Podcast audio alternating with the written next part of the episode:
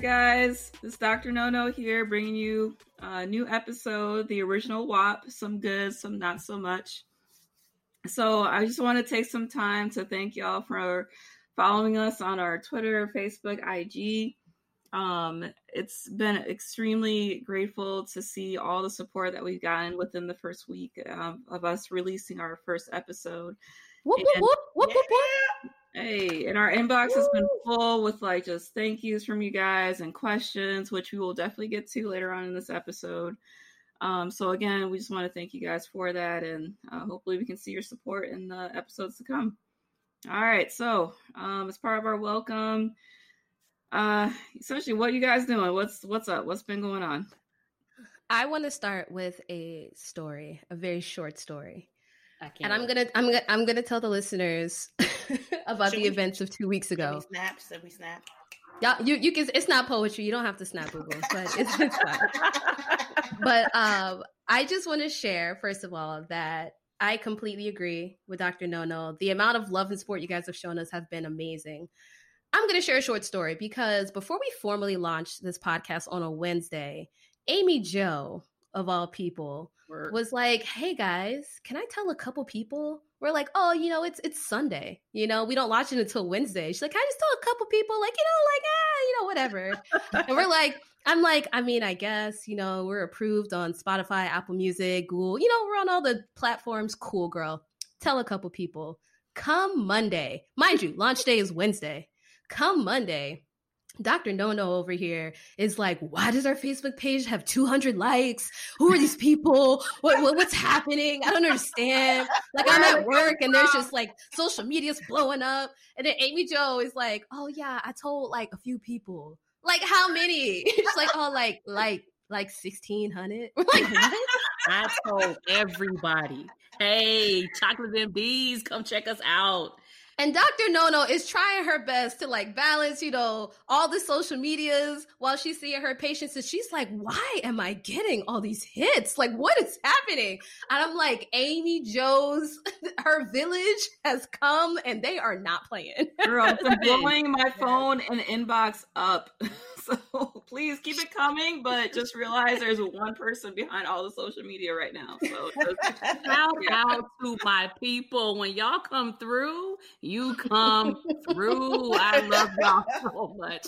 They did. Like I posted it and they were like, I can't wait. People shared it. I know people listened to it because they called back like, I loved your episode. They had questions. Oh, it was great. I'm adding it to my favorites list. I love my people. I love y'all. So I then really when do. I post, so then when I post on launch day, people looking at me like, "Are you late? Oh, you late?" I'm like, "No, I'm not late. Like this was." oh my god! I'm like, man, God forbid we have some type of structure and organization. Like, oh, we we saw this, we saw this. I'm like, listen, you know, the people who follow me haven't seen it, and then I will just say that like my whole village has been amazing, especially um all the Howard groups that I also posted it in. So my best friends, close friends, Howard group. You guys have been amazing. You guys are dope. Love all the support. Mm, that was great. Yeah. It was great. It's been great. You have made so keep it coming. It gives me so much joy just to log in and see how many more followers we have. Most like any more people that we get like day after day. I, like I log in every morning just to see like you know new questions you guys send in, um, new comments. You know like just congratulations for launching the podcast. Like it just literally makes my day to log in and see that. So please keep it coming. And believe me, there will be way more episodes to come for your listening pleasure. So yeah. Even my mom says she liked it. I'm like, for real, mom? like, you found it? You're listening? I was like, I don't know how she, I don't know how she's gonna feel I, about this episode uh, though. Hi, mom. Hey, but uh, yeah, I ain't telling my dad about this episode. I I don't know. Dr. Fishray, the other Dr. Fishray, I don't know. We'll, we'll, probably skip this episode. I'll tell you about the next one. It's fine. it's, just, it's just, listen, it's just WAP, you know? That's all we're talking about. It's just, not, there's nothing wrong with some we're, WAP. We're, you know, every, right. We're all here by way of the WAP. That's how we got here. It's amazing. quite, quite literally about it. There was WAP, and WAP was good, and we were born, and now we're here too. yes, yes. Educate the world about so WAP. I'm gonna be honest. I'm gonna be honest. The topics I have today for the trending in medicine, only one pertains to the WAP, but the other two are not WAP related. So, guys, please forgive me if you have a total of maybe five to ten minutes that is not about WAP. Like, just for, forgive me, forgive me, since everybody's so excited. Boo. Boo. Oh gosh. My gosh. Well, then let me hit y'all with the first one. So the first thing that's trending in medicine I thought was pretty dope was um, Mike Bloomberg, as in, yes, Mike Bloomberg, formal presidential candidate for the Democrat. Well, yeah, former former candidate uh, for the Democratic nominee. Mm-hmm. Um, and also former mayor of New York City, also known as Mr. Stop and Frisk. We're not going to go there either way. So. Bloomberg, yeah, I know. So Bloomberg basically decided he's going to give away a hundred million dollars to HBCUs and their um, School of Medicines and their basic it. sciences. Mm-hmm. So this one hundred million dollars basically went to four historically black colleges and universities, one of which is my alma mater, Howard University, HU. You know. Um, so. Howard is what you you guys know. Yeah. You guys you guys already know yes. how I do. Yes. So um, the four universities were Howard, Meharry, um, Morehouse, and also Charles Drew University, which I was unaware of, which apparently is in Los Angeles. Hmm. So um, each of them got between 20 and 30 million dollars for their respective programs. So I thought that was pretty dope. Because if anybody has like extra millions of dollars during the pandemic to just be giving people, I mean, okay, we'll take it. It's cool. Mm-hmm. Medical where's those extra? I mean, where's the extra million for the black people that go to PWIs? Dr. Bloomberg oh, or Mr. Bloomberg. Okay. That'd be that'd be very nice. well, you know, or you can count like the number of black people on like two hands at like you know most of these PWIs. That would have been extremely helpful. But yeah, I mean, well, I think neither here nor there. Funding of the of the schools, which is exactly hard to come by when you're not a, a PWI. So you know yeah. the funding is is where it counts. Um, now, if it results in some scholarships, that's fine because as we all know, mm-hmm. Sallie Mae owns my life right now. I mean, I cannot wait to break up with her. I, I am not, I'm not gonna lie. When I saw this story, I kind of read the fine print and I was like, what about people who went to HBCUs and they got some debt? I'm like, uh, I'm like scrolling. I'm like scrolling. Ah, and I'm like, ah, it's not in there. I'm like that because every doctor has loans from med school. It's hard to get like a full ride to med school. That's like not a thing. Like no, it's, it's, like not. few, it's like I, I was gonna say one in a million, but it's probably even less than that. Mm. But um, point is, it wasn't there. I scrolled through though. MD, it, like the MD PhD, isn't that like the MD PhD programs? I think those have some full scholarships, but they do, mm-hmm. and the BS and the BSMDs. If you do like, you know, the combined like six year BSMD program, they yeah. have scholarships too. Yeah, but um, other than that, you've got those good old student loans, and every month I am reminded that I owe for this education. Mm-hmm. Meanwhile, goes, uh, mm-hmm. oh, go ahead. No, I mean it kind of goes along with I know Biden and Harris like kind of released their plan for um uh like compensating the doctors during like the pandemic and all this like as part of their their campaign for re-elect or election. Um, and I know a lot of it kind of left out the doctors and first responders. That like the plan that they released kind of only applies to residents and medical students, but I saw that it doesn't really kind of it kind of leaves the doctors that grad that just graduated kind of out of that that loop. So I thought that was interesting. Hmm. Well, hopefully somebody will consider us in the future because I mean, just saying. it would it would be nice, but you know, we'll see. We'll see. All right. Next thing I have that's trending. I don't know if you guys have heard about Caster um, Semenya. So yeah. I'll sum I'll summarize the story for you guys really quick. So I came across this story because I follow Simone Biles you know, awesome mm-hmm. gymnast, black girl mm-hmm. magic embodied in like a quite woman. She's yeah, superwoman. She's awesome. So um, I followed Simone Biles, and then she tweeted, and she was like, "Oh, I stand in solidarity with um, with Caster." And I was like, "Oh gosh!" Every time I see a tweet, and someone says they stand in solidarity, I li- I literally read it, and I was like, "Oh my god, what happened? Like, what kind of solidarity is this? Is this racial? Is this gender inequality? What what what are we talking about here?" So here's the story. So Caster Semenya, she is a 29 year old black woman from South Africa. She is a two time gold medalist in the Olympic Games. I think she won in Rio and then she also won in London.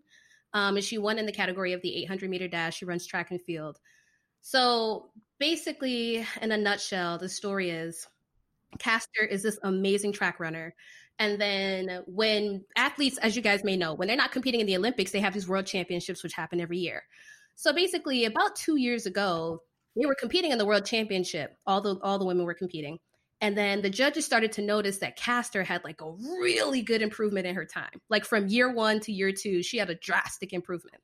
So then they're like, hey, this improvement's kind of too good. We're actually going to test you for substance abuse and drugs because that's just, you know, how, how did this happen? So they basically put her through all of this testing. So they put her through, you know, the Utox. Turns out she's not taking any drugs, no substances, nothing. Squeaky clean. But then they also did blood tests on her and they found out that her testosterone levels were high. So then they decided after seeing her really, really high testosterone levels, they went ahead and they did sex testing on her. And by when I use the word sex, I mean sex as in like the sex that you were born male versus female. Male is XY, woman is XX, which you're born with, your DNA with, you know. So they did sex testing on her, and it turns out that she has XY chromosomes. So she has the chromosomes of a male, but she has been competing in all women's sports and women's categories. Now, this being said, there's a lot of loopholes here and information that I don't know. I don't know if her parents knew or if her, you know, I don't I don't know those details. From here going forward, what happened was there was a huge investigation that happened back in 2017. Long story short, they basically talked to her Caster, her parents, her gynecologist, her doctor, did a full investigation. They handled it not very well at all. Lots of offensive words being thrown around um, towards Caster from like Twitter, Facebook. It was like a PR nightmare. Like it was actually really horrible for her and her loved ones. Mm-hmm. Moving forward, they did, yeah, they did a full investigation on this and they made the decision in 2017. You know what, Caster? We did a full investigation. You're good. You can continue to compete. You can keep your gold medals. All is fine. All's right with the world. Fast okay. forward, fast forward to a week ago. So a week ago, they decided to reopen the case. And they also oh, decided that they were going to overturn their ruling and say that Caster, as of last week, is not allowed to compete at all in any international championships, which includes the World Championships and the upcoming Olympics, until she finds a way to lower her testosterone levels to the levels of a quote unquote normal female athlete. That so is she is now bullshit. So she is now barred from competing period, as of last week. There are rumors swirling around. There are rumors swirling around about this that there were lots of athletes who run track and field who were making who were signing petitions and and making a big deal about this because they're like, "Hey, if I got disqualified because I was using an enhancing drug, or I was using a substance, you disqualified me because my hormone levels were off because I was taking steroids. But then my testosterone levels are just as high as hers. Why does she get to compete and I don't get to compete? Why does she get to have an edge in her competition and I don't get that same edge? So this started to pick up steam. They reopened the case and they overturned the ruling as of a week ago. The wow. reason, yeah, it's crazy. So then you'll see lots of, if you guys follow lots of Olympians, they're heavily following this. A lot of them know her personally. And you know, she's a two time gold medal winner. Now, there's a couple reasons why I bring this up. The number one reason why I bring this up is that I want to be very clear here. Caster Semenya, I can guarantee you, is not the first athlete, nor will she be the last athlete to compete in the Olympic Games or even compete internationally who has a hormone imbalance. Mm-hmm. Right. She it, it's just it's it's it's a moot point. I'm there there's been lots of athletes who this has happened to before and there's going to be athletes coming afterwards. Now, since the fact that this ruling came out, she was very vocal. She's like I consider myself an activist at this point. I'm fighting for my right to compete. And I'm also fighting for all the little girls out there who were born with these hormone imbalances because there's no pathway to competition for us.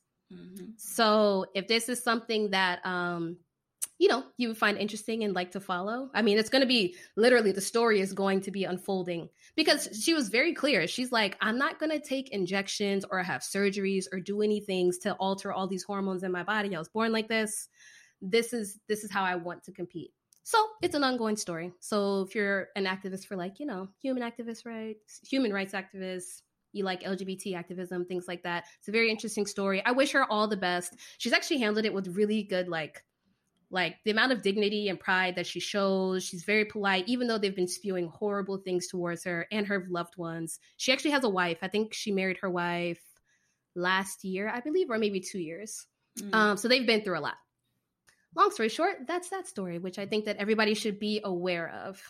And wow. and on and on top of that, I'm pretty sure that this even came up because it's an Olympic year. It's a competition right. year. Mm-hmm. So there's tons of there are tons of people's in different there's tons of people in different countries who don't want her to compete because she's the front runner to win the 800 like the 800 meter. That's what she does because she's bomb at it. So it's not really about like, you know, her you know, her sex or cuz I mean, you know, her sex and gender like those are two different those are two different entities that we're kind of dealing with here. So it's not really about that. It's more about finding some way to keep her out of the competition so that she's not a threat in the upcoming Olympics. That's pretty that's pretty much the end of it. So that's that is how it is perceived. That is what it's definitely looking like, especially because they did this full invest. They did this whole thing 2 years ago. So the fact that this is coming up and you're overturning it is there seems like there's some foul play at hand. Maybe there's some country out there who has a bomb runner and they're like, "Oh, only person standing in our way is Caster. Let's just right. uh, let's slide a little money over here. Let's get the let's get a you know an overturning of a ruling here and there." Honestly, so, um, after all the events of 2020, I would not. I I'm pretty sure that's exactly what's going on. So yeah. It's that's so fine. messy. I mean, it's so messy because people are going to fall you know, all sides of it. Somebody's going to say, look, she's XY, which means she's not genetically female. And if you're not genetically female, then you shouldn't be able to compete. We're going to get into discussions about intersex and what that means. What does your external, you know, makeup look like? So your phenotype versus your genotype versus what you look like on your chromosomes versus what you look like real time. Like, do you have a vagina? Versus a penis? If it is it nondescript? Um, all of us are family medicine trained, so we've all had one baby pop out, and in your career, you will have to look and say, "I got nothing." Could go either yeah. way. Mm-hmm. Um, so believe it or not, when babies come out, there are some times where we're just not completely sure what this makeup looks like. Kind of looks like a vagina, kind of looks like testes with a small penis is what ends up happening. So mm-hmm. you don't know, you know, we don't know the story or what happened or, or how they got there. What I feel, you know, really bad for is that it's airing out on this international platform. Like, yep, the whole world is talking about whether or not you have a penis versus a vagina, and what that you know what that means like how you use yep. it how you think you use it how you feel about it like does it function people want to know what your your do you have ovaries? Do you not have ovaries? And it's so invasive. Very. Just to run. Yeah, because I mean, mm-hmm. sex is not just you know male and female. There's actually you know multiple layers to that. So I mean, essentially, what referring to, um, Dr. Amy Jo is referring to. you know, we is, should stop having wine at night when we do these. Uh... I might just leave it. It's fine. All right. So what Dr. Amy Jo is referring to is the so what doctors speak that's uh, termed ambiguous genitalia. So when your genitals don't match the typical um, male penis and the female vagina. So usually when babies come out, you know, the doctor is able to determine if this is male or female, and they go on from there. But as we can see from uh, Semenya's case, and also multiple cases that are, you know, going on, you know, right at this moment, you know, sex is not is not binary. There's not just a male. There's not just a female. There's actually multiple layers to that. So I feel I feel like that's still a new concept for a lot of um, people that are outside of the medical profession to to um, grasp but I mean, this is definitely this is not the first time this has come up within like the Olympics. It's like I mean, I think they, they like, try to do this to May Jen. Uh, no, I'm sorry. Um, they try to do this to to um the William, one of the Williams sisters, and also someone else before that. Her name escapes me, but I know they definitely tried to do this before. But well, they never tested the William. Uh, I think it was Serena they tried to do because they tried to say yeah. that her, her build was too masculine. But we never right. got to, to this point there was mm-hmm. somebody else. I, there was another sprinter.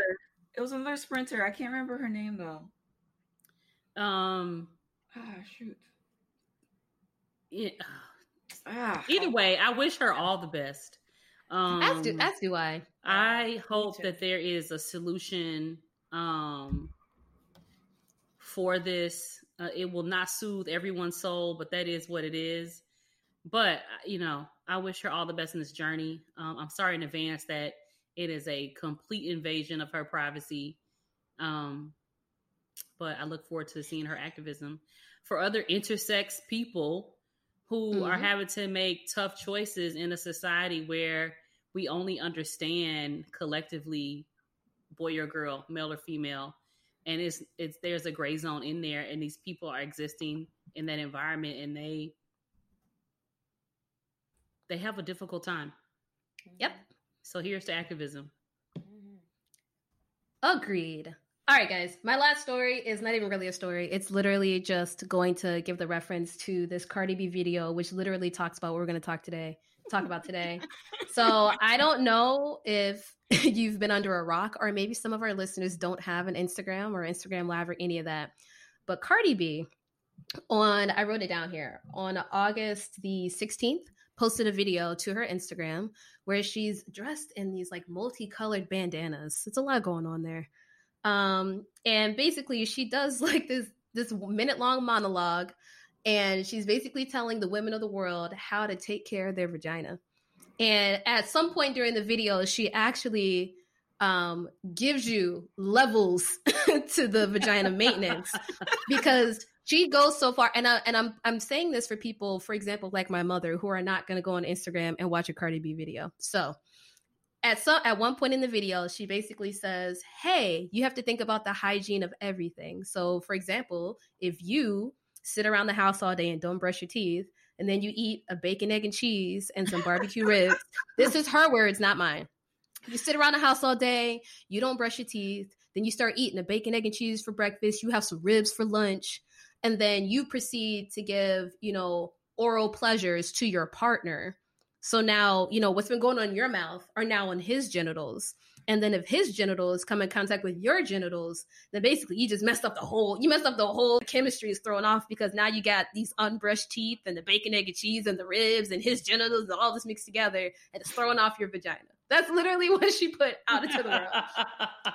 She's like, I and all you women are wondering, and she's like, "Oh, you women are wondering why your vagina doesn't work right and why you don't have a WAP and you might have a DOP instead of a WAP and all types of all types of stuff." So then people started bringing this up to their OBGYN, started bringing it up to their doctors and visits, like, oh, did you see the Cardi B video? She's telling us how to take care of our vaginas. I'm like, I don't even know what Cardi said, but because my patient brought it up to me, I'm like, let me actually watch this video and see what she has to say. Because there are millions and millions of women in America who saw this video and they're like, oh, is that how I take care of my vagina? I was like, okay, my gosh.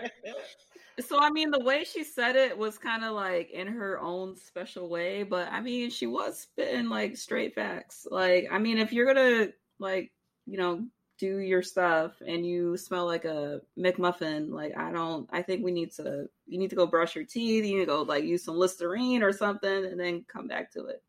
But I mean, she's she's not wrong. Cardi B, you know, Cardi B at her core it. is pure entertainment. She really is. I, I, you know, you can have your yeah. thoughts you can have your thoughts about Cardi B and her music and even her uh, pseudo political stances, but she is pure entertainment, a minute yes. straight. So if you guys yes. want to, you can go find the video. And it's kind of the birthing of uh, you know, the whole the whole WAP discussion and even this episode that we're doing right now. So it's also right. a good transition. It's a good trending transition topic too, because this is basically what we're talking about all day. yes. So, you know, it's funny. I posted on my Facebook page of almost a month ago, I guess, when um the WAP video came out, like, you know, WAP matters. And so it's uh picked up lots of lots of topics and discussions. We've got people in our clinic saying, Hey, Cardi B put out this, you know, how to take care of your vagina and then she made this WAP video. So like WAP has been everywhere. It's like we've been posting about it and now we've been trending about it. So we are going to have some conversations about the almighty vagina.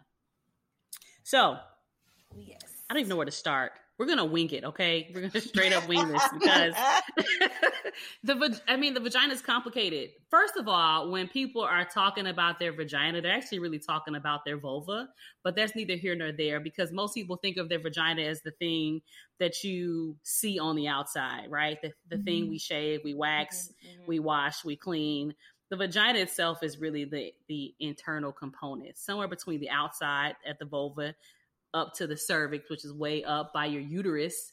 In between that is the vagina. That's where the magic actually really happens. So, oh, yeah, we are going to talk about all things vagina. Now, one of the questions that I get a lot uh, in my clinic that I get a lot, that I have gotten a lot since we put our podcast out there is like, can you please talk about discharge? Because I've mm-hmm. got this discharge. Everybody's got this discharge. Somebody has a friend who knows a friend who has discharge. Like, it's all a thing. Fine. Let's talk about vaginas and discharge. First of all, discharge is normal and natural.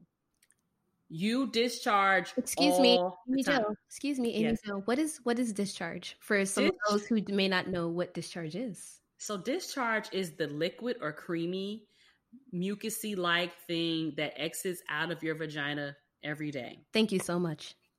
That is what discharge is. it looks different depending on where you are. So, how you discharge varies from week to week. So, mm-hmm. when women are ovulating, meaning that one of those ovaries that you have have spit out and seed trying to get you pregnant, that discharge looks stringy and long. So sometimes if you actually get your hand on it and you you know it gets in your hands, you're like, wow, why is it so stringy and it's long? It's because you are actually ovulating. On your way to getting to ovulation, which is how you stay fertile, it gets thicker and thicker and thicker and thicker until it's a stream. Then you have your period. And then you don't get that much. I know. Period. Yeah. Didn't get pregnant. Fine. Let's get rid of this. uh, so you have this period, and then your discharge really becomes very minimal. So kind of watery. You don't really see it anymore. Why this is important for you all to know is because I definitely have had ladies come in seeing me for the first time who say, "Oh, every other month I get treated for BV." BV mm. is bacterial vaginosis. Bacterial vaginosis is an irritation of the vagina due to a bacteria that you can get. Sometimes you can get it with sex or due to sex, but you can also get it without sex, not due to sex. And and I've had ladies getting treated every other month and when I was sitting down talking to this one lady, what I realized was that she was identifying her ovulating discharge and thought, oh my goodness, I've gotten BV again. I need to get treated. Mm. And in this in this world of, you know, this whole pandemic where a lot of things are virtual and we're trying to prevent people from having to come in, they were just giving her, you know, the antibiotic because they're trying to keep her safe. Oh okay, God. here's your treatment. But I was like, tell me more about your discharge when was your period? Let's count these days. I'm like, ma'am, you are ovulating. She's like, oh, no wonder. she's like, yeah, it wasn't giving me any problems, oh, didn't smell, anything like that. So discharge happens all the time, is what you really have to know. Now, all discharge is not good discharge. Mm-hmm. And it's important that you know the difference. So I expect women to be looking at discharge from time to time, uh, especially if you are sexually active, especially if you are attempting to get pregnant, uh, if you are menstruating. I kind of need you to know what your normal is. So, should something go wrong, you can explain why it's gone wrong. This gets into what we call inflammations of the vagina or a vaginitis or a STI, sexually transmitted infection also called STDs, sexually transmitted disease. All of the above will give you a discharge. Mm-hmm. Those discharges are sometimes different colors, greens, yellows. Sometimes they could be red if you've been irritated. They can have mm. smells like bacterial vaginosis. Bacterial vaginosis has a discharge that can have a little bit of a tint to it. It doesn't have to have it, but the one thing people will know is it smells almost like an artificial fish. Like if you could create a scent called fish, That's what bacteria vaginosis smells like. Oh my like, god! I'll never, never not think of that. listen, because it, it does, right? Because it, it smells like somebody intentionally created a fishy odor. And that's what that's what that smells like. So it can smell like that. It doesn't have to smell but there's always something. And also it's also accompanied with some kind of irritation. Okay? Mm-hmm. the reason why i say vaginas get complicated is because you could still have all those things and not have any symptoms. So like this rabbit hole goes so deep no pun intended. Um, so I was just gonna say, how deep does it go? How deep does it go? Oh my god, deep, deep. So, um, so yeah, okay. So let's go back. So you got the vulva, which is the outside. Inside is the vagina. The vagina is where you are engaging in intercourse. It's where you are uh, getting your discharge from, and so a lot of women are often concerned about the two areas. The inside of the vagina is a self cleaning entity. Agreed. For the people in the back, mm-hmm. the inside of the vagina is a self cleaning entity. You do not have to stick many things in there to clean it, it will clean itself. The outside of the vagina is fair game. Now, depending on how you clean the outside of the vagina, can affect the inside of the vagina. Mm-hmm. So, if you spend a lot of time washing your body with the same towel that you hang up in the shower, and then you also wash the vagina with that towel, no differently than when Cardi B was talking about eating those ribs all day, you can introduce a little bit of bacteria from your towel into the vagina. So I generally tell women if you're having problems, lots of yeast infections, lots of bacteria vaginosis, smelly discharge, all those things, I tell people to wash their bodies first, and then with your clean hands, take a little bit of uh, sensitive soap, liquid soap versus bar soap, because it hasn't been collecting moisture in your shower, and hand wash the vagina. Not Dawn, not Dawn soap. That's let me put. Up this. Not Dawn, like nothing, nothing rough, right? Like nothing drying just a gentle yeah, no soap. no dishwasher soap please. Um a gentle you know soap that you would use for your body can can wash the outside of the vagina and that's generally all you need. You do not have to get in there and clean the inside of the vagina. It will do fine. Um because a lot of women are still douching or asking if it's okay to douche.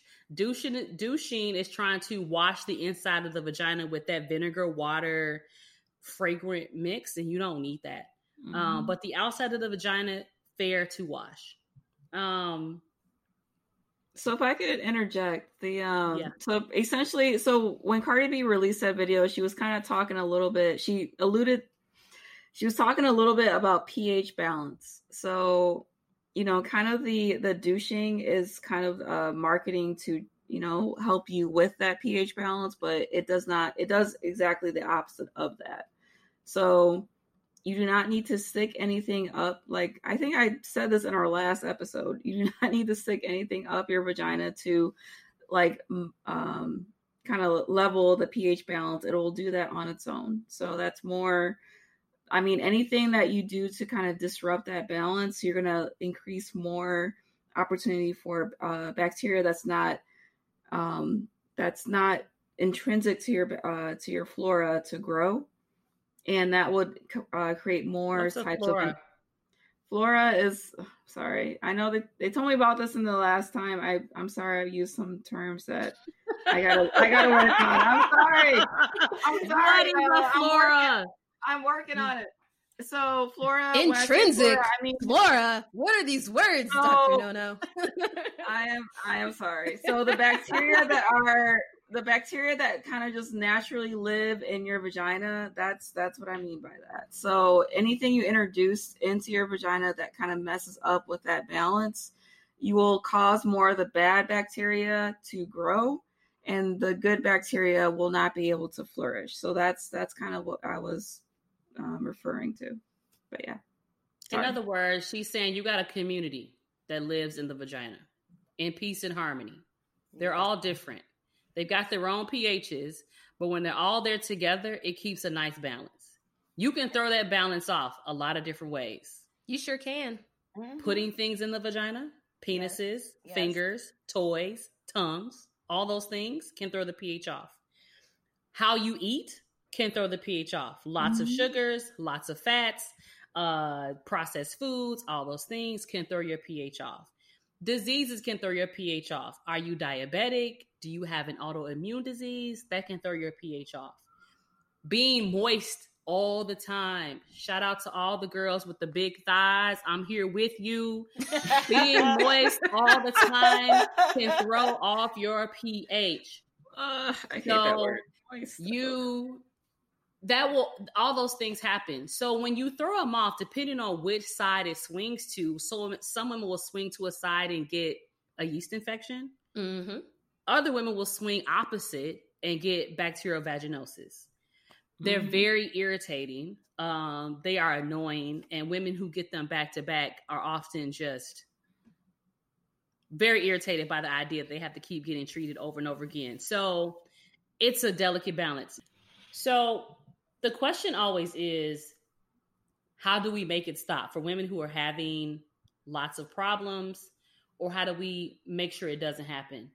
And most of the time it's simple but for women who have ongoing yeast infections ongoing bacterial vaginosis it really becomes trial and error. We were talking earlier that one of the earlier things that i like to talk about in my clinic and to women is just good skincare which is not using the same towel to wash the vagina as you use to wash the body. That's a general rule. For women who have problems with moisture, if you have a blow dryer at home and it has that cool setting, when you get out the shower, hit that blow dryer in the vagina area just to knock off extra water so that you start your day as dry as possible.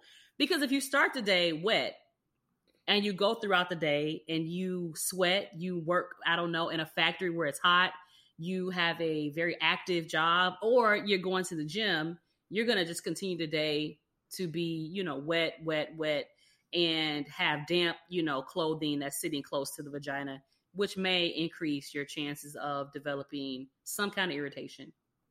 Mm-hmm. So that, you know, that always helps. We haven't even gotten to the grooming of the vulva and the outside of the vagina. So some women, this gets complicated because some women shave, some women wax, some women use creams to remove hair, all those things. Depending on how you use those or what you use, that skincare is also important. Mm-hmm. So women who are waxing or shaving the vulva area, which is the lips of the vagina and the surrounding areas, you have got to exfoliate in between those jobs. By exfoliating, I mean use something like a sugar scrub or a salt scrub that does not have a lot of chemicals in it to make sure that the skin stays fresh. And then you got to come behind and moisturize because you cannot get a hair to grow out of that follicle that you just took it out of, that little hole that the hair came out of. It won't come out if you've got a dry, uh, you know, flaky skinned area down there. And the problem with that is if you get a hair, if you get a hair a hair bump, like we call them, a hair bump, if that hair bump gets infected because you tend to run a little moist down there, if you get an infection, now we may also throw what? Your pH off. So it's going to give you all kind of problems. So mm-hmm. good skincare uh helps. Um I think it's also I think it's also helpful um, if you have some patience with your primary care doctor or your OB. Like Amy Jo just said, it's really a trial and error type of thing, and we're trying to work through this with you. And I also want to point out that we called your vagina a community before. It's a community of a lot of interworking parts, yes. and you guys cannot be upset with us if sometimes I ask you that you need to separate your community from your partner's community because Please. I don't know because I don't know if your partner is throwing off your community. So we sometimes, not even sometimes, the majority of the time, we really got to start from scratch and it's like, hey, stop being active for a second. You know, I, I, I get it. You know, healthy sex lives, I'm all for it. I really am. I really am. But I really just need, you know, to separate the communities so we can really figure out like what's causing this. Mm. Yeah. There are times that um, a patient can do all the things that we discuss, making sure they stay away from, uh, especially if women try to stay away from using scented soaps, um, washing with water and soap, and then they still keep getting these recurrent BV infections. So uh, sometimes uh, what we would need is if you're, it's easier for us to determine what's going on if you try to avoid having sex for a certain period of time so we can try to kind of figure out what's happening if there's something else that you're doing that we didn't that we don't know therefore we can get to the root of the problem. Um, and I, I mean, granted, like, I mean, we've been talking about BV like, you know, most of this time, but, you know, all vaginitis, so there's a lot of vaginitis infections that aren't necessarily BV that we also test for in the clinic. So, kind of what you tell us, like the smell, the color, you know, does it itch? Does it not itch? Does it burn? You know, those are all things that we take into account, like when you come into clinic and tell us, you know, what is going on with your discharge. Because, you know, we may, we'll definitely be testing you for, you know, the STDs, which are the sexually transmitted infections or diseases which can all cause you know their different type of discharge. So granted if you have you know like dr amy jo had said before you know all uh, infections run a little bit different. So you know bv has sort of like that fishy type of odor but trichomonas which is another std type of infection also has a type of odor but it also looks a little bit different. So it's more of like a gray type of discharge that you'll see um, and then the other um, STD infections will also present differently. So, definitely what you tell us when you come into the clinic is going to help us with our workup and how, and definitely determine what type of treatment that you get for for that infection. There As is someone who for, does. Oh, go ahead. Come on, there, greenish greenish discharge. That's what I meant to say. Sorry. Go ahead. There is something really important to know since we're talking about uh, uh, Dr. Sunshine talked about, you know, sometimes we're trying to separate the communities from each other. If you are inflamed or irritated, and if you think this is not a an STD, I'm a little irritated, but it happens all the time. What you have to know is that if the vagina is already a little irritated, your risk of getting an STD has increased. Yeah. If you have mm-hmm. sex with an irritated vagina, your risk of getting HIV, chlamydia, gonorrhea, trichomoniasis, syphilis, herpes have all gone up higher than if you had a normal vagina at baseline. So mm-hmm. if you've got some irritation, it's a good time to just keep the community closed. Let's just put the gate up, give it a rest for a minute, see your doctor so that we can so we can swab you, we can take a look to make sure you're not irritated because inflammation means that you're vulnerable to get other infections. Exactly. Yep. Right. It also it also helps. I mean, if um and not everybody has this luxury, but if you do have a primary care doctor or, or a gynae who you see often and they've been on this journey with you, then they can also notice changes in your discharge as well. Um, as but I speak I speak as a primary care doctor who does a lot of women's health. I feel like I'm looking at vaginas very very often. Like for me personally, I can spot yeast from a mile away. I'm like, oh, that's yeast. It's fine. Like yeah. here you go, mm-hmm. boom boom boom. You know what I mean? But then there are a lot of patients that you see, and it, it's a mixed picture because yeah. you you know you look at it and you're like well they are sexually active. They're not really using any barrier contraception because someone's on a birth control pill or they have a Nexplanon or something. So they're not using these barriers. They might have a few partners. They might also have a little bit of it could have a lot of people have a mixture of things. Because you can have bv while you also have chlamydia or gonorrhea. You can have all of these things at the exact same time. So yeah. we actually we've gotten really good with the different swabs that we have. We have swabs that are just for there's there's there's even swabs out there that can tell me the exact type of yeast that you have if you do have a yeast infection. So the swabs are great. First thing we really try to do is make sure it's not an STD or an STI. And then after we get that straight, then we're like, all right, cool. You didn't catch this from somewhere else, so let's figure out what's going on. You know what I mean? Yeah. Yeah. Overall, I think you help us the most by knowing what is your normal and what is not your normal because mm-hmm. most women know most women know this feels just like the yeast infection i had six months ago most of the time women are right. You spend more time than I do with your vagina, so I'm inclined to believe you. um, and I am trying to treat you once and then figure out all the lifestyle changes we can make so that we do not have to keep loading you up with antibiotic after antibiotic after antibiotic. I completely agree. So that that is the goal.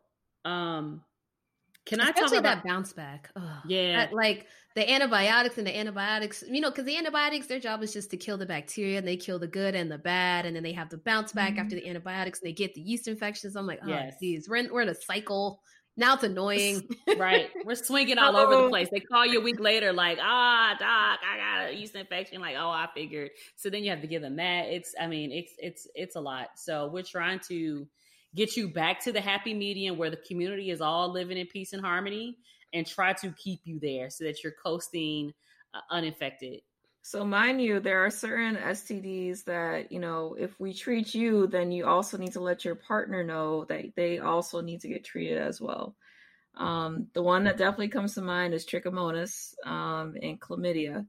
So, usually we do a test of cure for that um, after we give you the initial treatment, but you still need to know or let your partner know that you know, I got treated for this, so you should probably get treated as well and kind of go from there. So, because if you, clarify, no, go ahead. Sorry. we're going to treat your partner for all sexually transmitted infections that you get. Right. not just some. You should be your partner or partners should all be treated if you are positive for any sexually transmitted infection. And it is trichomoniasis that we're going to repeat your test to make sure you clear it. Everybody is not cleared on the first treatment. Yep. It is important because it increases your risk of cancer. That is why Dr. Nono is talking about it. So, if you have ever had trichomoniasis and you do not go back to make sure you do not anymore have trichomoniasis, you should call your doctor to get tested. plug, plug, plug, plug, plug, plug. Call your doctor. right. So, can I say that I've been pronouncing Uh, that? I've been pronouncing that name wrong for like all up until now. So, they are What, oh trick? Yes, no, it I've goes been by multiple pronouncing it words. so wrong. You know, like angina. No, and no. vagina, like it's not the same thing. but still, you need definitely you need to let your partner know that you know you've been treated for this, and they also need to get treated for that as well. Otherwise, you're just gonna keep giving it back to one another, and that literally helps nobody. So, yeah. No, no, you can just you can just make your life easier and just call it trick. But it does go Yeah, by I mean, multiple different names. Is trick two rocker right too? No. it's tricky. Mind you, no, no, Tricky, no, no, tricky, you're not even- tricky. tricky. Uh, I know we've come undone. Right. No, no, you're not even seeing trick anyway. In the emergency room and in the hospital, by the time they get to you, you are not. When's the last time you? When's the last time you saw a vagina in the hospital? You you swabbing vaginas in the hospital for trick? They do not I swab vaginas in the hospital. They act like it doesn't exist, and they're like, "Oh, go to your primary care doctor so they can take care of that." Oh, you have a vagina? Oh, Whoops. No, oh, that is that is I that is I am. That is not FM. So if someone comes to me and be like, hey doc, you know, this this patient, you know, even though they're admitted for like this completely unrelated issue, they got a little discharge coming out. You mind if I you come take a look? I'm like, all right, fine. So yes, you I mean, if you do get discharged in the hospital and you do let your your doctor know, I will definitely come check it out. But I don't know, yes, man. I mean the other three people in this podcast definitely see a lot more than I do because if you're coming into the hospital, like Trick is not going to kill you. So I mean that's essentially why you're in the hospital to get treatment for the more acute issue. But if you do have some type of discharge, Excuse me, definitely listeners. let Dr. Nono is nice. oh, can we, Dr. Nono is just being nice. She's Right. not the average hospital doctor. There's no normal hospital doctor who's going to look in your vagina and be like, "Hey, you're here for your heart attack. I, I saved your life. Now go talk to your primary care doctor about your vagina." Can we talk about one more group though that I don't want to leave out because they also are very important, and that that is my my menopausal women. By I menopausal gonna- women, We are always on the same page. I know, I right? We're always here. We're here in our music and in our medicine, in our music and our medicine. We, we are mm. so here. But menopausal women or premenopausal women, because every now and then I'll get a premenopausal woman that is coming in. Let me first define menopause. Menopause is 365 days of no menstrual period. That's it. If you have not gone 365 days, then what, what you are is we call peri around menopause. You're hanging around menopause. You're getting there, but you're not there yet. As it relates to the vagina in menopause, you can get some atrophy, which is just a change in how muscular and soft the walls of the vagina are as you get older. They change. Why that's important is because when it comes to intercourse and care, they just need a different kind of TLC. They are more susceptible to inflammation. So, women who get yeast infections in menopause tend to be really irritated and they're like, please, doc, help me out so that you can treat this. Also, when they're having intercourse, they can get some decreased WAP. So, they may need to supplement the WAP with a water based lube mm-hmm. to help with some of that atrophy. And it's all because of the estrogen. So we're hormonal. We're women. We have hormones. Our ovaries have been pumping it out for years.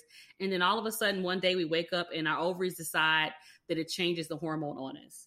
And because it changed the hormone on us and gave us a different kind of estrogen, our vaginas have changed as well. And so that's why you get these very gentle vaginas that sometimes develop some atrophy in menopause.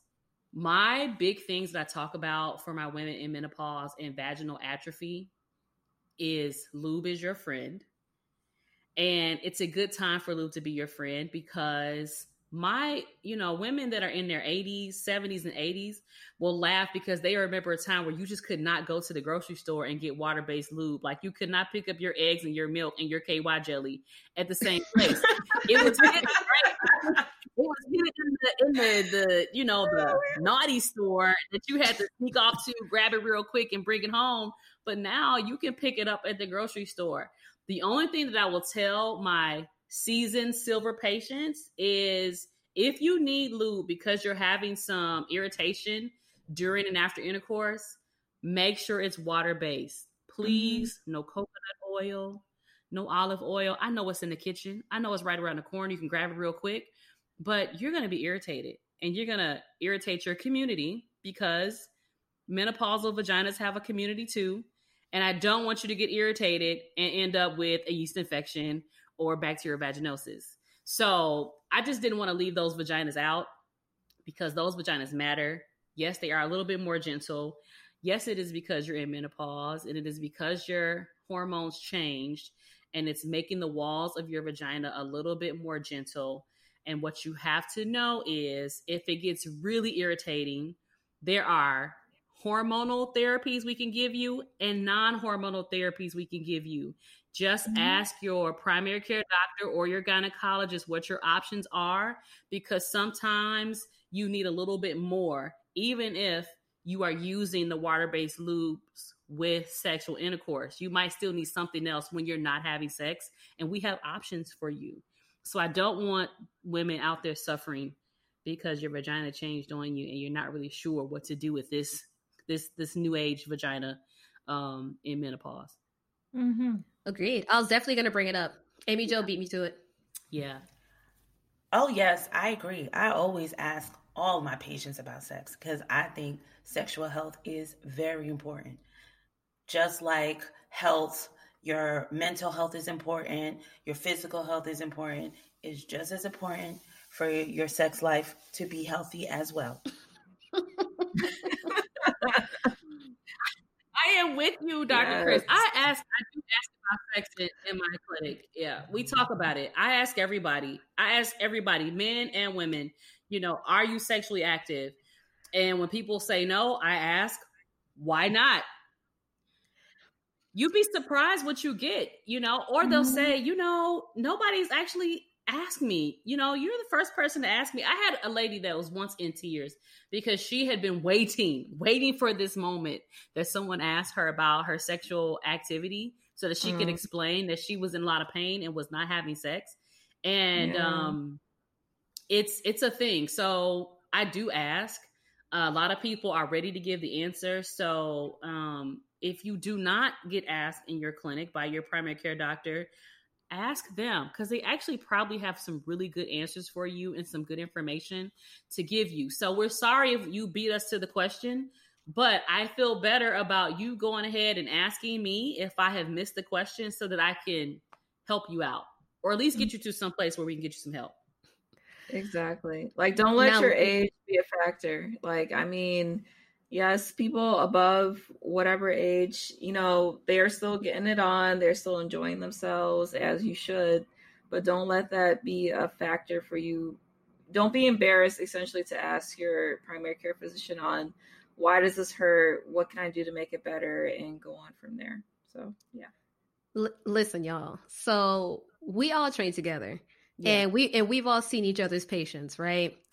so I have seen patients who now listen, now listen, let me finish. Let me, y- y'all know where I'm going with this. so I have seen, you know, we worked in the same office, we share patients all the time. It's cool, no worries. And every doctor has their own little pearls and stuff they want their patients to remember. They got different styles, all this stuff. Whenever I see one of Dr. Chris's patients, oh my God, I swear she she must just talk to them about sex all day long. like, Dr. Chris told me sex is important. Dr. Chris told me I gotta be getting it in. Dr. Chris told me be safe, but I'm supposed to be having a good time. I'm like, oh my gosh. I'm like, does Dr. Chris does he talk to all? I'm like, what? I'm like, I'm like, did you go? I'm like, did you go into the appointment wanting to talk to Dr. Chris about sex, or do y'all, or do all of these conversations come back to sex? I'm like, how is this even possible? I mean, it's a good position, right? We're family medicine physicians, so you see everybody, so you get both sides, right? Like, hey, why aren't you having sex? they'd be like, cause my husband don't want to have sex. Then you ask the husband, they'd be like, cause my wife don't want to have sex. And you're like, man, I can't tell on both of y'all, but let me see her. You know, I can't give you the information I gave, you know, unless you gave me permission. So now I got the hint to be like, well, why don't you ask her? Cause you know, I ain't heard this from me, but I think she might say yes. You know, just like all these it. things. So yeah, like it, you know, sex is important. Sex she might just surprise you, right? Hey, you ever consider just asking her? You never know what you're gonna get. In the back of my mind, I'm like, she's gonna say yes. She's gonna say yes. Um, so you know, it's it's a it's a thing. It, it's a thing. Um, sexual health is important. Um, mm-hmm. relationships are maintained and sustained on sexual intercourse. So I don't want people to feel like I sure was hoping she would ask me, and then they leave out and they're sad when they get in the car because what they really came for was to ask questions about sexual function, whether that be vaginal irritation or burning or worse, bleeding.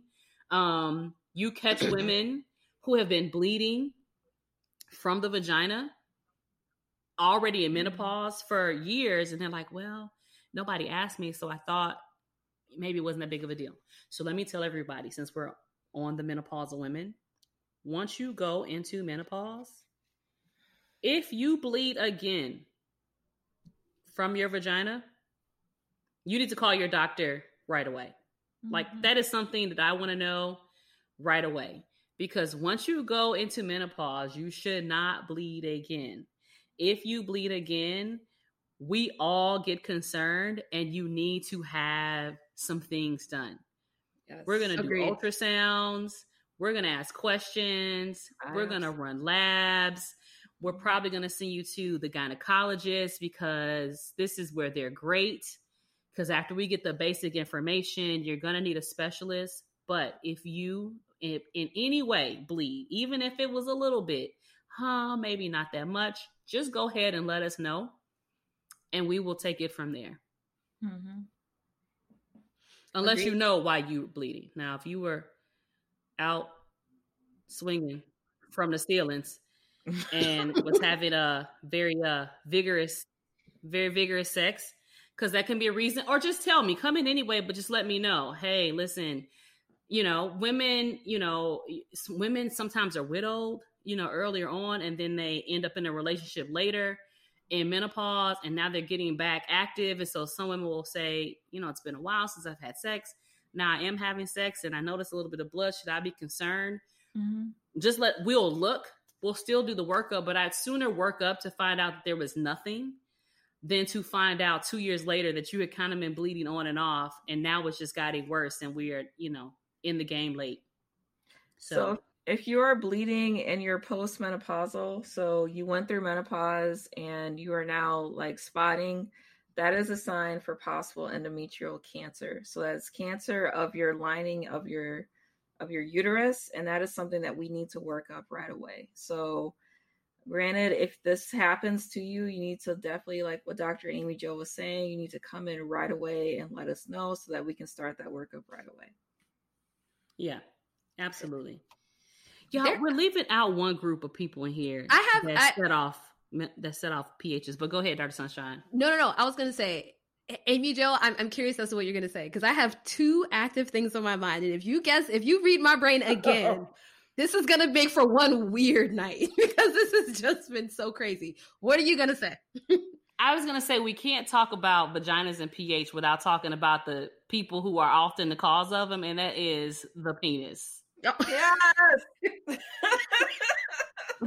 the penis is often the, culprit that is, of that all is things not, pH. That is not what I was thinking, but okay. Well, let you, but I also want to point out how excited Dr. Nono is. I know Dr. Nono is like, that's what I'm talking yeah, about. But you know what? Well, let's let's ride her excitement. Go ahead, Dr. Nono. What you what, what, what, what you got to say? No, no, I was just I was just saying, like, I mean, this is the other half of the art. Like, literally, this is what I've been advertising on all those posts y'all have been seeing. Like, this is not just oh. the talk it's not just the talk for the ladies. Like men, I hope you are listening. You need to tune into this as well to know what we are dealing with and what you need to know about. So right. Can I just say that vaginas are amazing and we got to definitely protect the mm-hmm. vaginas and the penis uh, some a lot of times can be the problem. Right. Vaginas are awesome.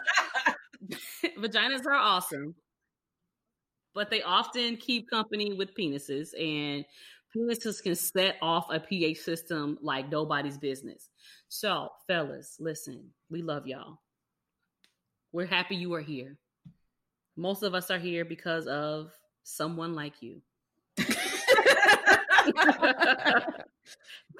but yeah. please, if your partner is having infection after infection after infection, yeast infection, bacterial vaginosis, on and off, and you are watching her go to the doctor over and over again, I need you to take a hard look to think, can I do something different? Because sometimes it's your community. So your skin is carrying its own community of bacteria, of things that live on the skin that includes the penis. And every time you insert that penis into the vagina, if it's throwing off the pH, when you're done, she is going to be irritated and that's another mm-hmm. week that she's got to reset.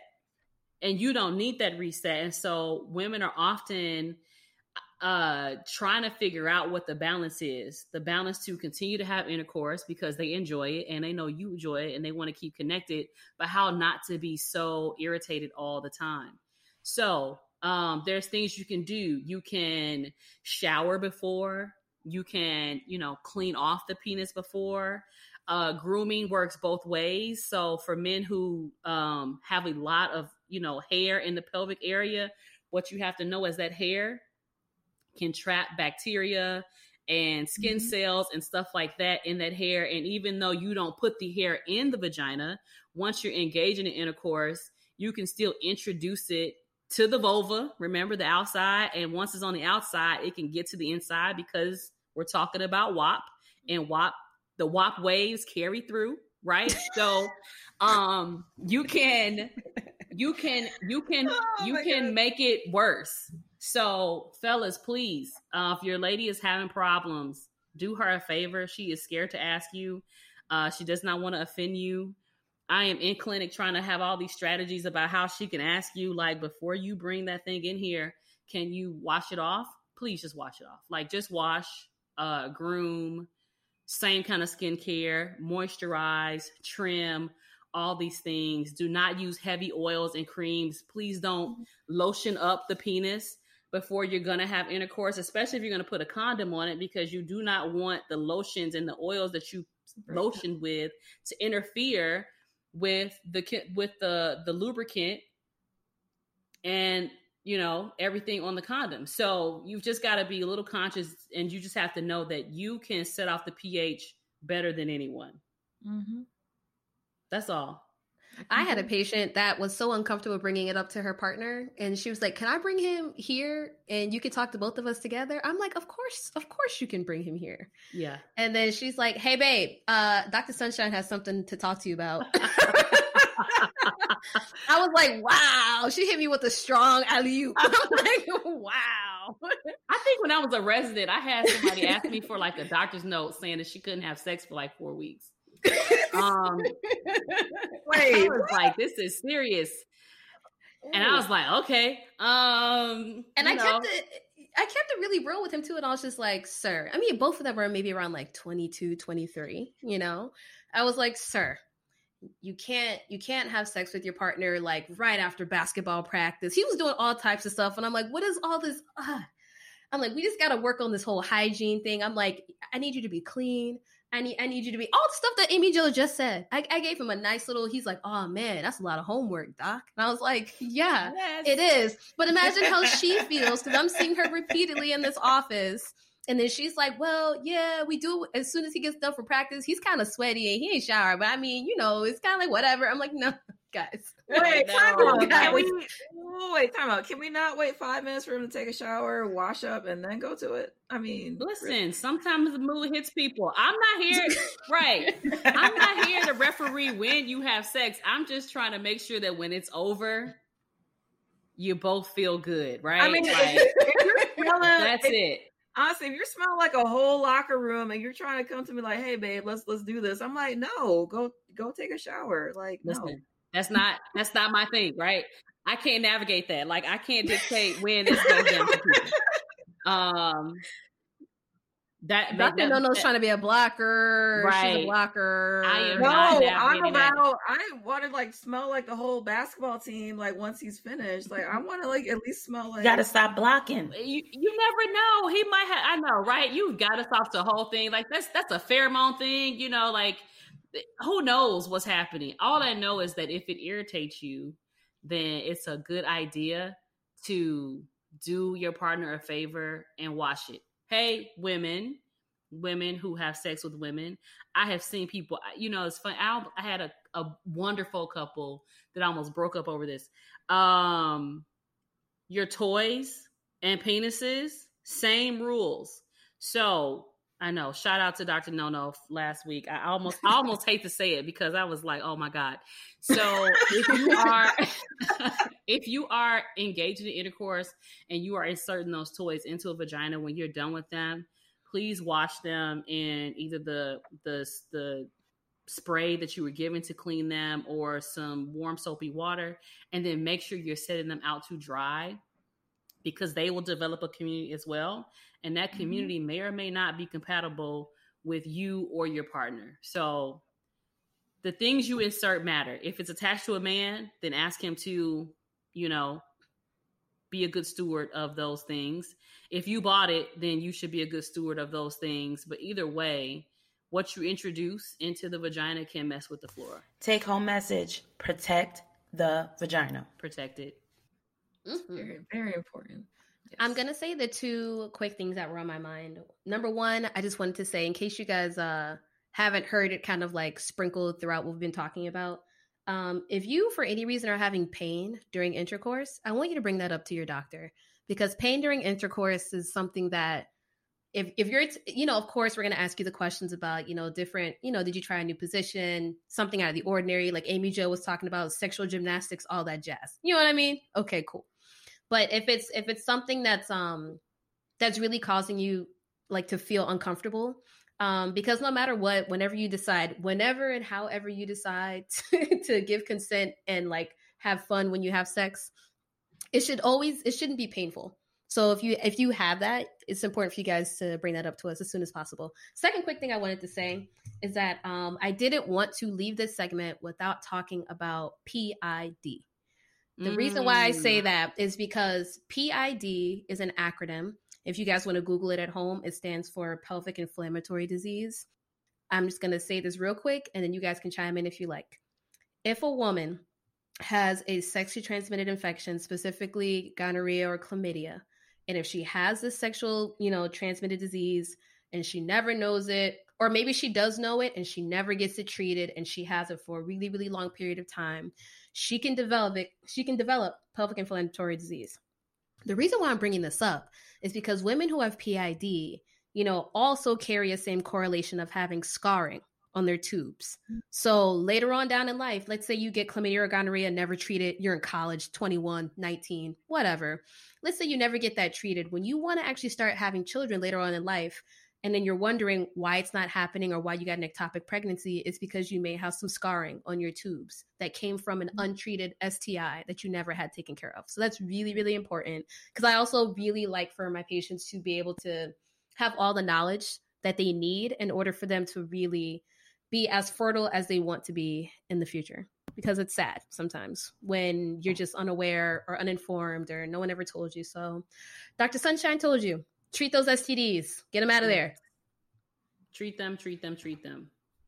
And if you're with a new partner, definitely you know tell them to wrap it up. Do not be shy about it, or get them tested before you decide to have that interaction. I mean, that is not that is protecting your health and protecting like what dr sunshine said your future fertility so do not be shy about bringing that up you know when you guys first meet so yeah are y'all doing ca- are, are people doing casual sex during covid people people out here yes doing Girl, yes yes yes they are no. Risking it all? Risking it all though? Really? Definitely got some positive uh, STI panels uh, on the books during this pandemic. Yo, you as soon as they open up, as soon as they opened up like the restaurants and like people could go out and stuff, they're like, oh, okay, let me like go out and like meet this guy I've been talking to for like four months on Bumble. Like that is that yeah. is what's been going on. So do you know condoms. how do you know how upset I would be if I went out and risked it all and you gave me COVID plus or minus chlamydia? Like COVID, the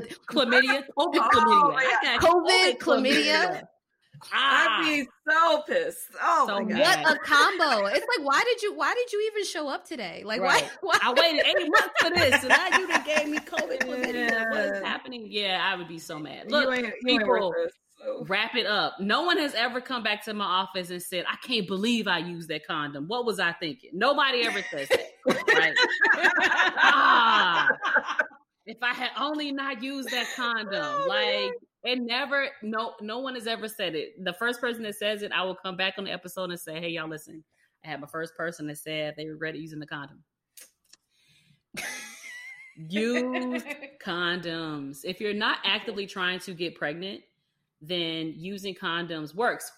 Works for the women who get recurrent bacterial vaginosis and yeast infections from their partners. You love him, he loves you, but for whatever reason, your communities don't don't like each other, you're always inflamed. Condoms cut that down 95%. It's really yep. nice. Mm-hmm. Uh, you also are going to decrease your risk of sexually transmitted infections.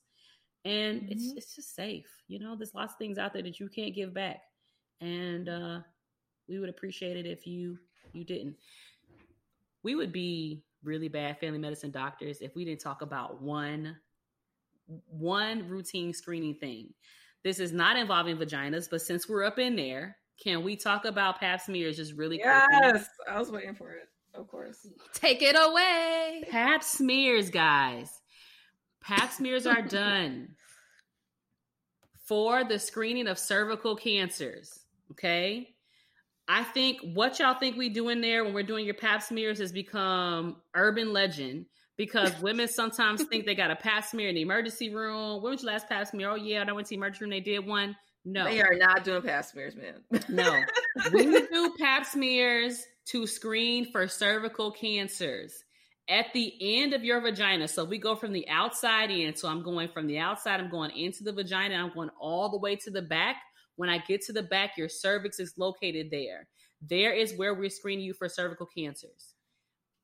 Nope regardless of what you are or are not doing with your vagina, your first pap smear starts at 21. Mm-hmm. It's important because grandmas, aunties, moms, remember that we used to start pap smears for all kind of reasons, right? Had a period, do a pap smear. Almost had a period, do a pap smear. Had sex, get a pap smear. Dreamed about having sex, get a pap smear. Listen, we've uniformed it. 21 is the age where you start your pap smear screenings. And to make it simple, you'll get it every three years. Just mm-hmm. ask your doctor and they will take it from there.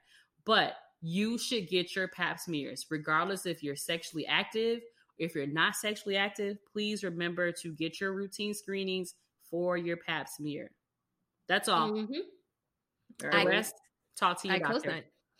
All right. When you turn 21, it's not only you go out to get your first drink, you need to set up your appointment to get your first pap smear because that is yeah. what we need to do. Yeah. Yeah. So, okay. Do any of do any of us have any other thoughts on this topic before no. we transition into questions? Or Chris hit us with these questions. Which one? Chris Chris got his with the questions. We could go on so much. Like the vagina has got so many angles. I think we have given you all lots that you want. Um, Chris, uh, can you can you give us some questions? Hmm.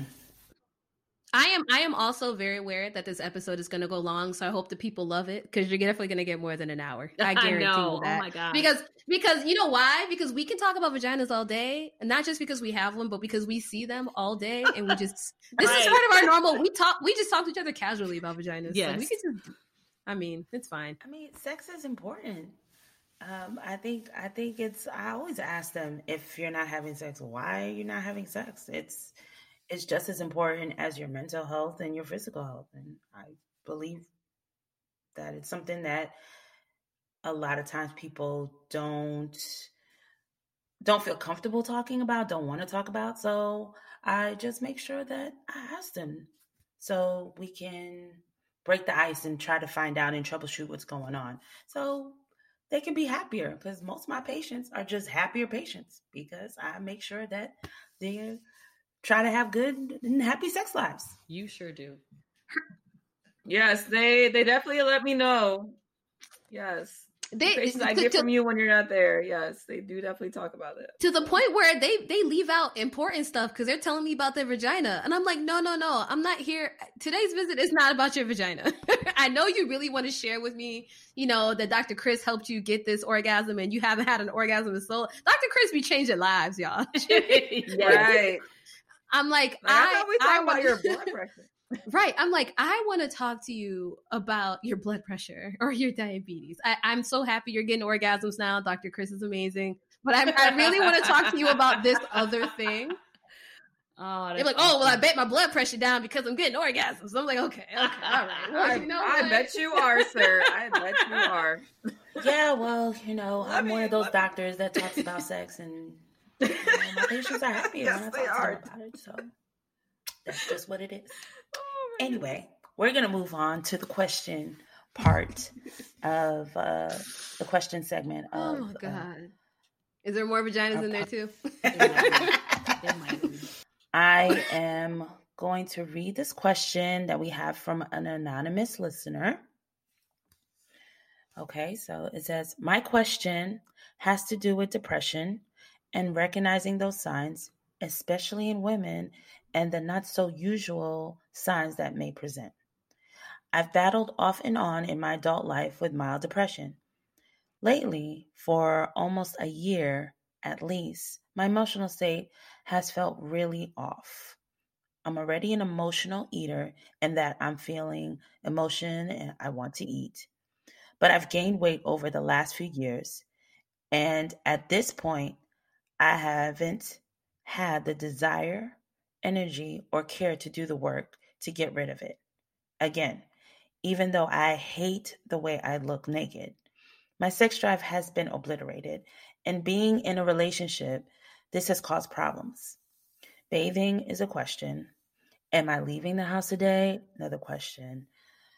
Uh, can I take a bath tomorrow? Maybe. I mentioned all of this to a close friend of mine who is a doctor, and she told me that this is depression.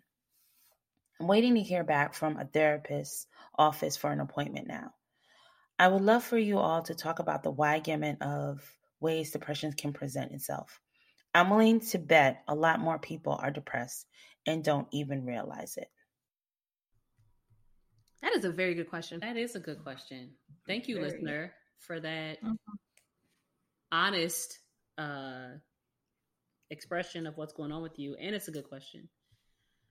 Um, in this, you know, in the pandemic, I, I have seen such an influx of patients with mood disorders. I've been treating my my treatment of anxiety and depression has probably increased 100% in the past mm-hmm. 6 months alone. Depression in Hollywood and depression in real life look very different. So, in real life, uh, there are some very specific criteria that we use. We've all got, you know, different little jingles that we use to remember it, but it can look like lots of things. It can be overeating or undereating. It could be a lack of concentration. It can be feeling guilty about feeling depressed and feeling down. It can be sluggish moving. It can be loss of focus. It can be agitation. Now, it can also be thoughts of wanting to hurt yourself or wanting to hurt someone else. But most people, it can be sleep disturbances. Most people are having all of the other things that you mentioned in your question, which are all positive signs for depression. And people think you need to have them for a long time. For us to diagnose you clinically depressed, you just need to have enough of those symptoms for two weeks straight. And you're mm-hmm. in. That's it. You don't have to twist our arm on it. You're in. Depression. Done. And I think most people are okay with hearing you're depressed because I think you kind of knew it before you got into the office. Where it gets tricky is what you want me to do about it. Mm-hmm. If it is severe, right? And by severe, I don't mean that you're suicidal or homicidal, that you're not thinking about making a plan to end your life. I mean, it is interfering how you interact with the world and how the world, how you take in the world. So if it is interfering with your relationship with your partner, if it is um, causing you to lose sight of your weight loss or your overall health goals, if it's making you irritated at work and so you're missing your deadlines or you miss that promotion or you're just not getting along with your coworkers, if you're not sleeping well, if it's interfering with how you talk to friends and family, if it's causing you not to shower, I think that that's a really good time to sit down with your um, primary care doctor or a psychiatrist to think about how we medically help you. Mm-hmm. Medicine scares people because what I hear often is you're trying to manipulate my brain. None of the medicines that I'm giving you for depression are attempting to manipulate your brain. So, the most common medicines that we use are called SSRI, ser- uh, selective serotonin reuptake inhibitors. I am trying to convince your body not to break down your feel good hormones. That's it. Mm-hmm. The end. I am then also trying to send you to a counselor or a psychologist to talk about how you got here. The brain function part is really what you're going to do in counseling that's where the manipulation of your brain comes in because we're trying to make you perceive and think about how you manage the stressors day to day differently. But I really can't do that with the medicine. I've got to do that in the hard work of therapy, which is way harder than any medicine I'm going to give you. What I would recommend to our listener is if you have been having low mood for that long, we most likely would recommend, and you'll have to talk to your doctor, that you do both medication management and counseling. But that's a conversation you've got to have with your doctor because I don't know what kind of medicines you're on now. I don't know if you have allergies. I don't know if you've taken medicines before. I don't know if you've got a history of hospitalizations, what you have tried or you have not tried. I just would encourage people to have the conversation with their doctors if they are having the symptoms that you're having, or if you're having any of the symptoms that I mentioned, and not be afraid to be open to the idea that sometimes medicine is just what you need because if you're so severely depressed, you just cannot get yourself out of that hole. And medicine is not um, the bad guy. I agree. And I do think that doing uh, medication with therapy would really be beneficial in helping you. And I uh, want to say good luck and um, with all your endeavors, and I and I hope you start to feel better. Right.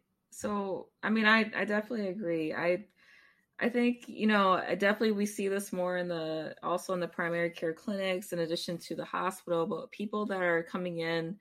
I mean, I've been seeing like a big increase in people who are self medicating with like um, marijuana and with alcohol uh, coming in, you know, saying that, you know, I just things in the news have been just so depressing. I don't know how to handle it. Things have been going on with my family. Like all my people are tested positive for COVID.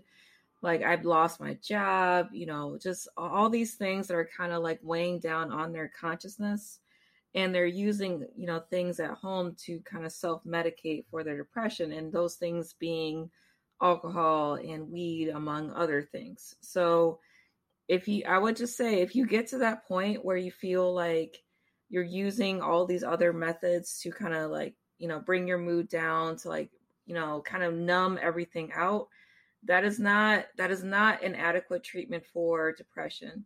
If you feel like you need to do those things, then that is that is exactly the time where you need to come in to your primary care doctor to talk about those things to get you set up with therapy, cognitive behavioral therapy, where it's essentially a session where you can vent about the things that have been bothering you for so long and kind of prevent you from using those things at home to self medicate. Because at the end of the day, using drinking alcohol and using a crap ton of weed to try and like numb out the feelings, that is not going to solve the underlying issue at the end of the day. So, I would just say, you know, definitely bring that up to your doctor and we can definitely kind of help you work you work through that for you.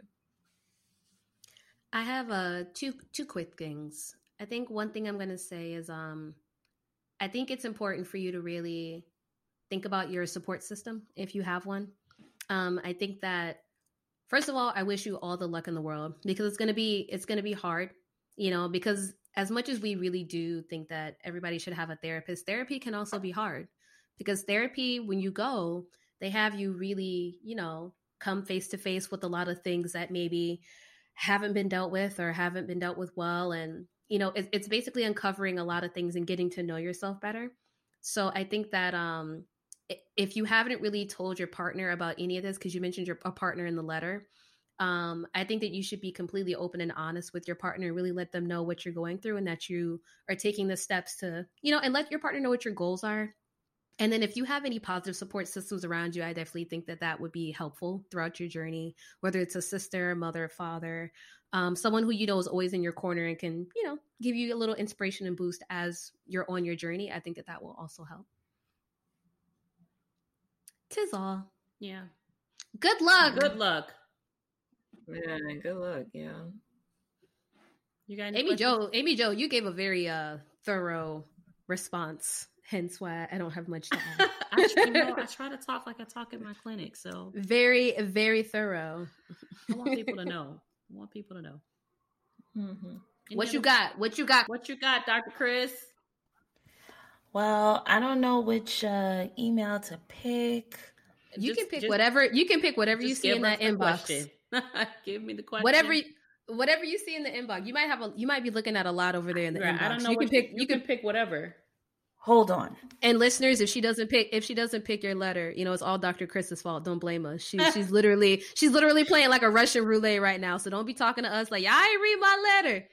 That's Dr. Chris's fault. We just want her to pick one. the next question is, can y'all please do a future segment on yoni beads? Oh Lord, yeah. Uh, oh my goodness. Let are me, they Yanni or are they Yanni or Yoni? I thought they were Yoni beads. I think it's Yoni. Are they? Yoni. Yoni beads. Listen, you know, Wait, are we talking way. about the little the little egg, the little egg, like the little egg things? Oh, so I I have heard of this. So yoni beads are essentially like sac filled herbs that you stick up into your vagina to kind of like extract the badness from your vagina and then you, you leave them up there for 24 hours. Pause. And then when you stick when you, when you pull them right, so when you pull them out, so when you pull them out, apparently they have like all these um they're they're expanded with like all the bad I guess the bad infection or the yoni so these, No, they are. They are. So it's essentially like a cleanse a cleansing method for your vagina to like rid yourself. It's like a cleansing method for for your vagina essentially. Wait, I thought we were talking about the little porcelain looking right. circle. No, they're not porcelain. So they're filled with herbs. So these herbs are essentially marketed as like being able to extract all the bad infection or bad, you know, I, I want I don't want to say vibes, but let like me let me ask you this: Are you supposed to use this in lieu of getting treated, like with a prescription for these bad things that you're talking about? Is that is that the purpose no, of this? No. This is this is solely on its own. So, like regularly, like you're just regularly doing this like once a week. Oh, you're you're oh. regularly sticking yoni beads up your your vajayjay, and then once you pull them out after a day, apparently they're like expanded with all this like, you know, like they they expand to to reflect like how much yeah. infection or how much like inflammation you had in your vagina, and people apparently feel great after they're pulled out. So here's so my that, problem. That is the research I've done on that. So well, here's my concern. So I don't know how that the, that it just screams toxic shock syndrome to me, right? Um, because the whole i mean i guess we're not i guess we're now getting young enough that we don't remember a lot of toxic shock syndrome but it still is a thing it still exists so for people who do not know what toxic shock, toxic shock syndrome was it was when women used to use the super tampons, the ones you could leave up mm-hmm. there for 12 hours at a time, 12 plus hours, that super absorbent thing also one gets introduced from the outside of the environment inside. So you bring in with it bacteria harmlessly because it's on your fingers, it's on your skin. And so you introduce it in, mm-hmm. and it's got this time to sit and absorb and also interfere with the current community that was in your vagina that was doing all right. So I've got concerns that leaving things like that in your vagina for long periods of time are going to increase your risk of that. While it might be rare, it's very serious and can be deadly. And mm-hmm. if you, why are you knocking out the community that currently exists that's been doing all right in there the whole time? Now, if you are inflamed, we go back to the first question why haven't you seen your doctor? Like, I don't understand if you got inflamed from putting something in your vagina, why the next step is to put something else in your vagina to undo the inflammation. Like, can we look at it first before you put that in there? Um, mm-hmm. It just, it sounds good, right? It sounds natural and, you know, very zen like, but I'm just not sure that. Uh, Granted, so when people say like natural natural remedies, like I mean, most of the drugs that we have today, like come from plants. Like i mean a lot of the drugs that we come we don't like just make them artificially. Like a lot of them like the basis for them come from plants that we find like in the environment that we have synth- uh, that we have made into a you know drug form that we can give to you that have been you know studied to treat your infection. And granted you know when you stick something up there we don't know what type of discharge you're having and we don't know what herbs are present within these these yoni beads. So we don't know like if you have a actual bacterial infection up there no amount of herbs that you stick up into your your vajayjay is going to help you know treat that. Like that could you know if that's left to fester and you know grow on its own you know that's that's going to require antibiotic therapy and that is something that you need to come to your doctor to get treated for. Yeah. so and then leaving something up there like unattended for 24 hours up in your vagina that Sounds is dangerous. that is very dangerous. So i definitely would not recommend you doing yoni beads yeah i don't think it's necessary to do all of that. I mean the vagina can clean itself. I mean soap and water should just do fine. On the outside. From the biggest vagina advocate on this podcast right now, hitting y'all with the soap and the water. right. Yeah, I don't think it's uh, necessary to have anything really in your vagina for long periods of time. You shouldn't have tampons in for too long, and I don't see why you even need the the yoni beads in there for that long as well. If you have some concern about your vaginal discharge, I mean, it's something that maybe you should discuss with your doctor. But I don't, think it's a good idea, and I wouldn't really do it. Dr. Sunshine does not recommend it either. Yeah, I can't. I can't sign off on the yoni beads. I'm sorry. And also, not to be a stickler, but for Dr. Nono, I wouldn't even put those two things on, in the same like. I wouldn't even compare the two things that you were just comparing recently because you're like, you know, a lot of the medications that we prescribe are plant based, and you know, a lot of that. I get that. So you eating like me ingesting and eating you know, lettuce, plants, herbs, and then me taking a pill, also ingesting something that's based in plants and herbs. Those, mm-hmm. okay. But comparing that to something that you insert into the vagina, I don't think is a fair comparison. Because you're mm. natural naturally there's not supposed to be anything inserted into the vagina that's full of herbs. I mean, even you just live in your day to day, you're not stumbling in some herbs that just like, haha, end up in your vagina. It's just not, it's just, it's just not that's a very unfair comparison. I mean, I get that it's herbs and everything, but herbs aren't naturally used to being in the vaginal space. So that's all. Right. Let me, I guess, let me clarify. So I think a lot of the, so a lot of the drugs that we synthesize, synthesize, oh my God, I can't talk synthesize for today. I, I didn't even say it right then. I'm sorry. No more wine for you know what? No, no. I don't. I don't even. I don't even know. I don't even know why she's going down this route. She's trying real hard though. But okay, no. go ahead. All right, y'all leave me alone. Jesus. All right, so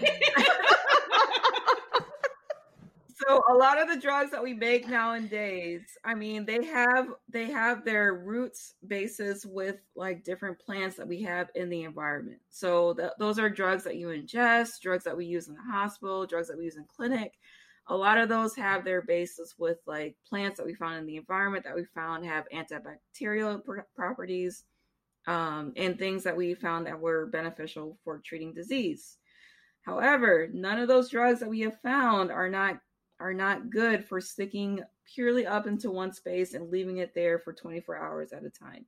So when I say that, that is what I mean that, you know, these herbs that have not been tested, have not been FDA approved for treatment of any sort of vaginitis that we have talked about for the past hour, like none of those drugs or herbs have been approved for this purpose. And again, like Dr. Amy Jo had said before, toxic shock syndrome is a very real issue. So, I mean, there was, I, I don't know if you guys have remembered, but there was a girl, I think maybe like two, three years back, that actually had a tampon that was inserted up into, you know, her vagina. I guess forgot about it. And then she actually en- ended up having like a bilateral um, amputation because of it, because she went into septic shock and had had both her legs amputated. So that is a very extreme that is a very extreme case scenario, but that is that is something that could happen from leaving something unintended in your vagina that could, you know, be a potential source for very a very bad infection that could spread to your blood and that could require more antibiotics and that could lead to a very devastating outcome. So, yeah. The point is, don't do, don't it. do it. Reconsider. What did they say to Andre 3000? Don't, don't do, do it. it. Reconsider. Reconsider. Resubmit on the subject. You listen. Don't get me started. It's already late. Uh, that's my song. I typed a text ah, to a girl ah, ah. saying that I chose this cutie pot with whom I want to be, and I apologize if this message. Oh gosh, we can do this all day. Every girl. Okay, okay, hold on. We gotta go, y'all. Listen, we have been here for so long. We love this y'all. A, this is a long episode. Hopefully, you guys don't complain about it being too long. And even if you do, it might happen again. So we just, got you know, we don't know. We, we don't. I mean, we don't go. know. We don't know. It's what happens. It's late. Um, just remember to keep sending us those letters. We'll get to them. keep we'll sending them. We will get to them. I hope. I hope that everyone has enjoyed it. Listen, y'all. I think we got to wrap. All right, it's my bedtime, y'all. I gotta go to bed. what? Y'all got the earliest bedtime in the world. Y'all ain't working tomorrow. What are you talking about? Steve, spoken like a woman who works in the hospital. I know, right? Thank you so much for listening. Um, you guys are amazing. No, no. Do you want to tell them one more time where they can reach us, where they can find us, all that jazz? I sure can. So we have multiple social media sites: uh, Facebook, Instagram, Twitter. Um, you can find us at our handle, the chocolate MDS, um, at either one of those sites. Any additional questions you have for our future episodes, if you want us to answer them on our episode, um, please email us at thechocolatemds at gmail.com and we will be sure to get to it um, when we can. So, yeah. Dr. Nono is not mentioning this, but I'm asking you nicely to make her job a lot easier. Can you please send all of, the, of your questions to one place? We would like all of the questions you guys have to go to our Gmail address, which is the chocolate MDs as an MDS at gmail.com. Because I don't want her having to hop around to like, oh, this was on Twitter, this was on Instagram, this was on Facebook, and then it drives her insane. But she's trying to be very polite and she's not saying that. So I'll say it on her behalf. All right, that's fair. I'll, I'll, I'll allow that. That's fine. We wish you guys the absolute best. Please remember to stay safe. COVID is still out there. Don't let them fool you. It's it's it's it's still out there. It's still a thing. I hope that those of you that um, have children and those of you that are working from home are finding new and innovative ways of trying to make that work. Um, in terms of the you know schooling from home and working from home and all that jazz. Stay safe, and we'll see you guys next time. Bye, guys. Bye. Bye.